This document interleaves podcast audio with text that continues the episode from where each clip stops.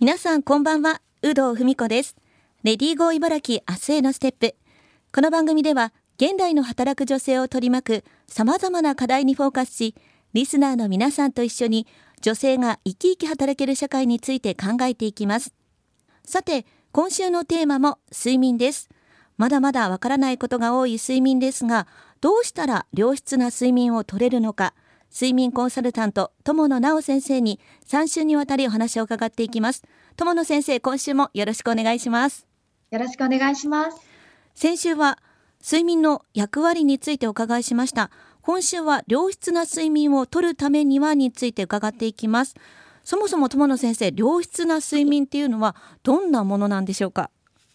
あのまあ、健康につながるような睡眠とか、きれいにつながるような睡眠、うん、翌日のクオリティが上がるような睡眠を良質な睡眠というふうに表現しますが、はい、この良質な睡眠っていうのは、睡眠の時間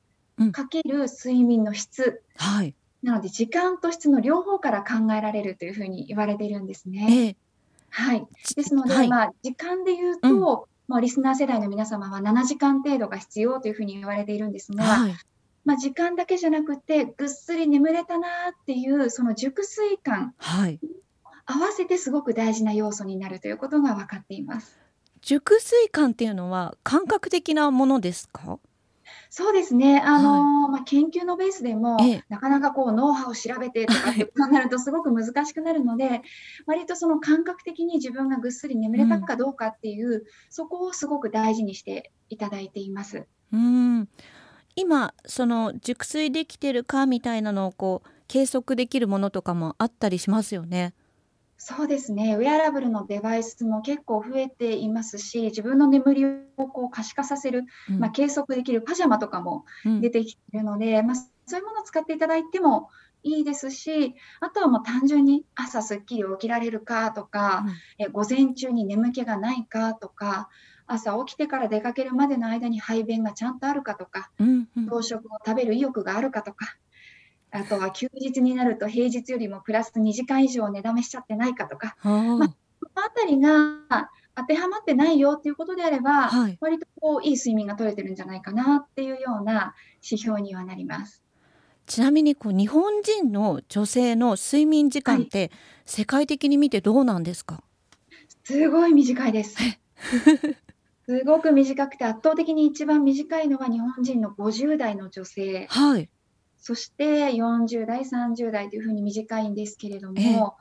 あの男性よりも女性の方が睡眠時間が短いっていうのも、うん、諸外国と比べるとすごく珍しいケースで、はい、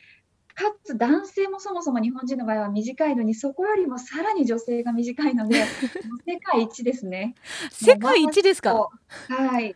ファースト1位って感じです。へ え。ちなみに、一番長いところだとどれくらいこう寝られてるんですか？一番長いのが確か南アフリカだったかなと思うんですが、はい、2時間ぐらい違います。あ、2時間も？はい。その日本人の女性の睡眠時間がこう少なくなってしまう要因ってどんなところにあるんですかね？まあ、いろいろな理由があるんですが、はい、まあ、一つ指摘されているのは、やはり女性は、まあ、日本人の女性は、有職者であっても、主婦の方であっても、うん、育児とか介護とか、そういったものを全部女性が中心となって担っている、あと家事もですね、うん、そこが自分自身の睡眠時間を確保することができない理由になっていることは、指摘されていますね、やっぱり社会的な背景もあるということなんですね。そうですね。はい。じゃあ、まあ、そんな日本人の女性ですけども、ぐっすり眠れる方法があれば教えてください。はい。やはりあの、まあ、女性の場合は特にこう何いろいろこう考え始めちゃったりとか、はい、寝る前に SNS を見てそこから悶々として眠れなくなったりっていうお悩みがすごく多いので、うん、できれば就寝1時間前せめて30分前になったらスマートフォンを手放すっていうところが、今夜からやっていただきたい1点目になります。うん、でプラスあとはその冷えがどうしてもあって眠りづらい体になっているっていう方も多いので、うん、ぜひシャワーじゃなくてお風呂に入るっていうことも今夜からやっていただきたいことになります。うん、でその際には38度から40度ぐらいのぬるめのお湯に20分間ぐらい入る、はい、ということをぜひ覚えておいていただきたくてそしてお風呂から出たらもうパンツ履いてすぐレッグウォーマーっていうぐらい、はい、足首を絶対に冷やさないように、はい、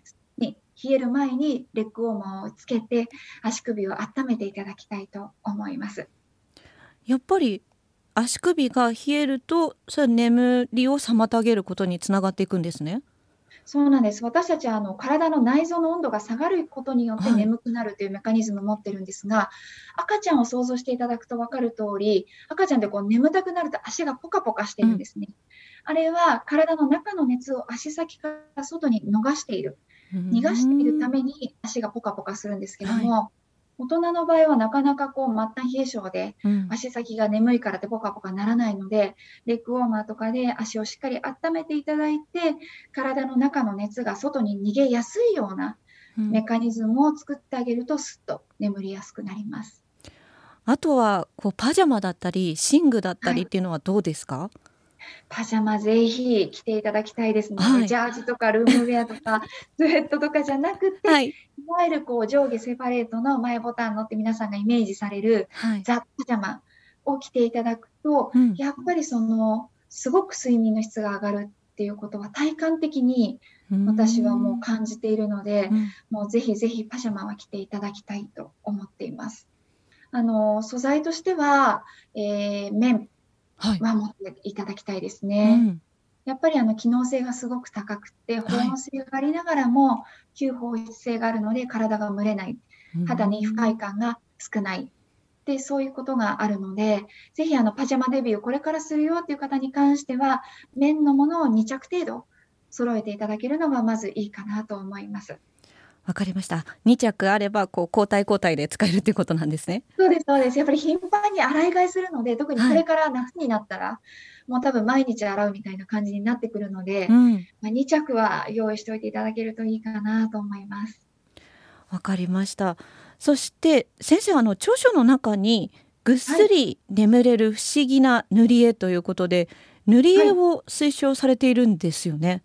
そうですね。はいあのやっぱりそのどうしてもこう昼間のストレスとか悩みをずるずる引きずったままベッドの中に持ち込んでしまってそして余計暗くて静寂な中でそのことを考えてしまって眠れないっていう女性が多いので、うん、寝る前の5分でも10分でもいいのでワンクッション没頭できるような習慣を取り入れていただくっていうことが結構重要だったりするので、うん、えー、まあ、塗り絵をご紹介しています。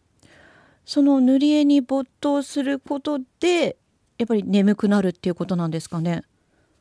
あの一つはやっぱり昼間と夜のスイッチの切り替えをすることができるようになるっていうことが一つ目ですね。はい、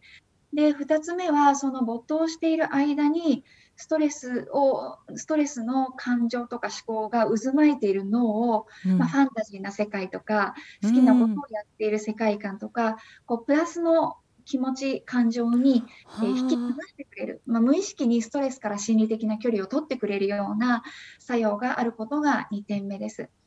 で3点目としては、はい、こう塗り絵って動かす手の動きとかが単調な動きであったり、うん、あとは光の刺激を受けない作業だったりするので割と就寝前に、まあ、脳をリラックスさせる動きとしてはとてもおすすめなんですね。なのでこういったまあ3つの観点から就寝前に塗り絵をするっていうのはおすすめしています。